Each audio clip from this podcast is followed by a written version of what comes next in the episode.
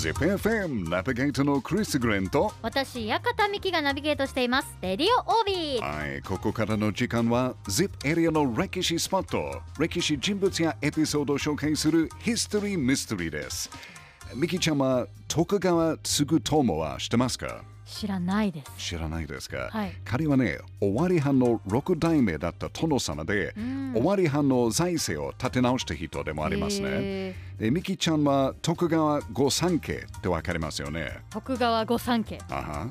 あのちゃんとは言えないです。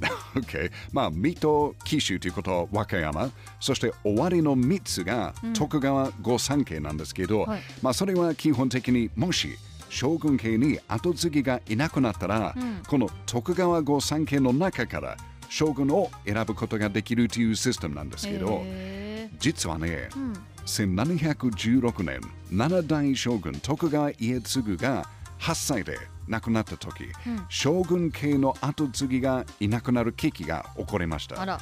でこの時将軍の候補になったのが、尾張徳川家の徳川継友です。うーん。尾張徳川家は、まあ、徳川御三家の中でも一番上の格式で、しかも継友の奥様天皇家の関係が深い家の女性でしたから継友が次の将軍に選ばれる可能性が、まあ、かなり高かったはずでしたががが実際に将軍に選ばれたのは紀州徳川家の吉宗でした。うーんじゃあなぜ？選ばれなかったんですよね。なんで尾張徳川家の継友選ばれたなかったでしょう。うんなんでだろう？なんでだろう？まあ理由はいろいろあるみたいんですけど、まあ説の一つはね紀州徳川家の吉宗の方が家康徳川家康との地位のつながりが濃かったから。あともう一つの理由は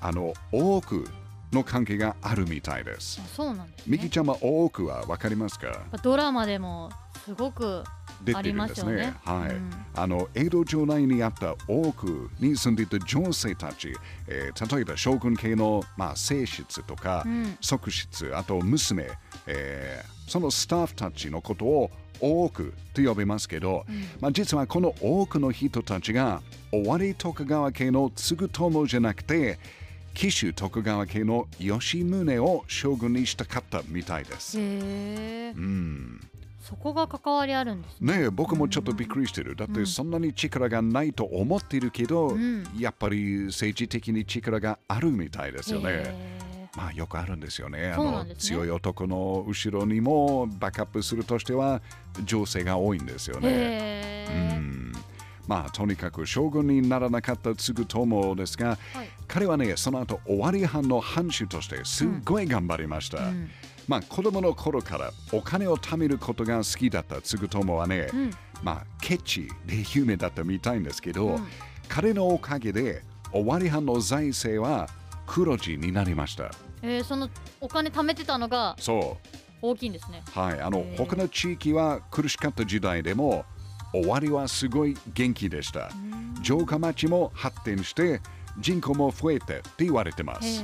うんまあ、残念ながら39歳の若さで亡くなった継友その後継いだのが徳川宗春ですね。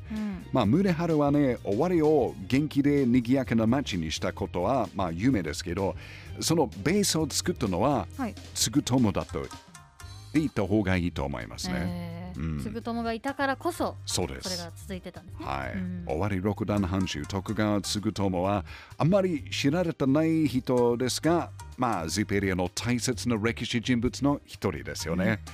やっぱりジペリアの歴史って面白いですね。ZIPFM History Mystery 今日は6代目終わり藩主徳川継友を紹介しました。うんなんかあれですねやっぱその人間関係が大きくそうですよね。関わりますねこうんの誰がどうなるかっていうはい。大きなその時代が動く背景そうですよね、まあ、政治的な話としてもなんか、うん終わり藩の、まあ、ルールの一つはもしなんか将軍になる可能性があったら、いそれでも政治的に動かない方がいいと思っていたみたいです。あのまあ、十分偉いと分かったから別に将軍にならなくてもいいと思っていたみたいですよね。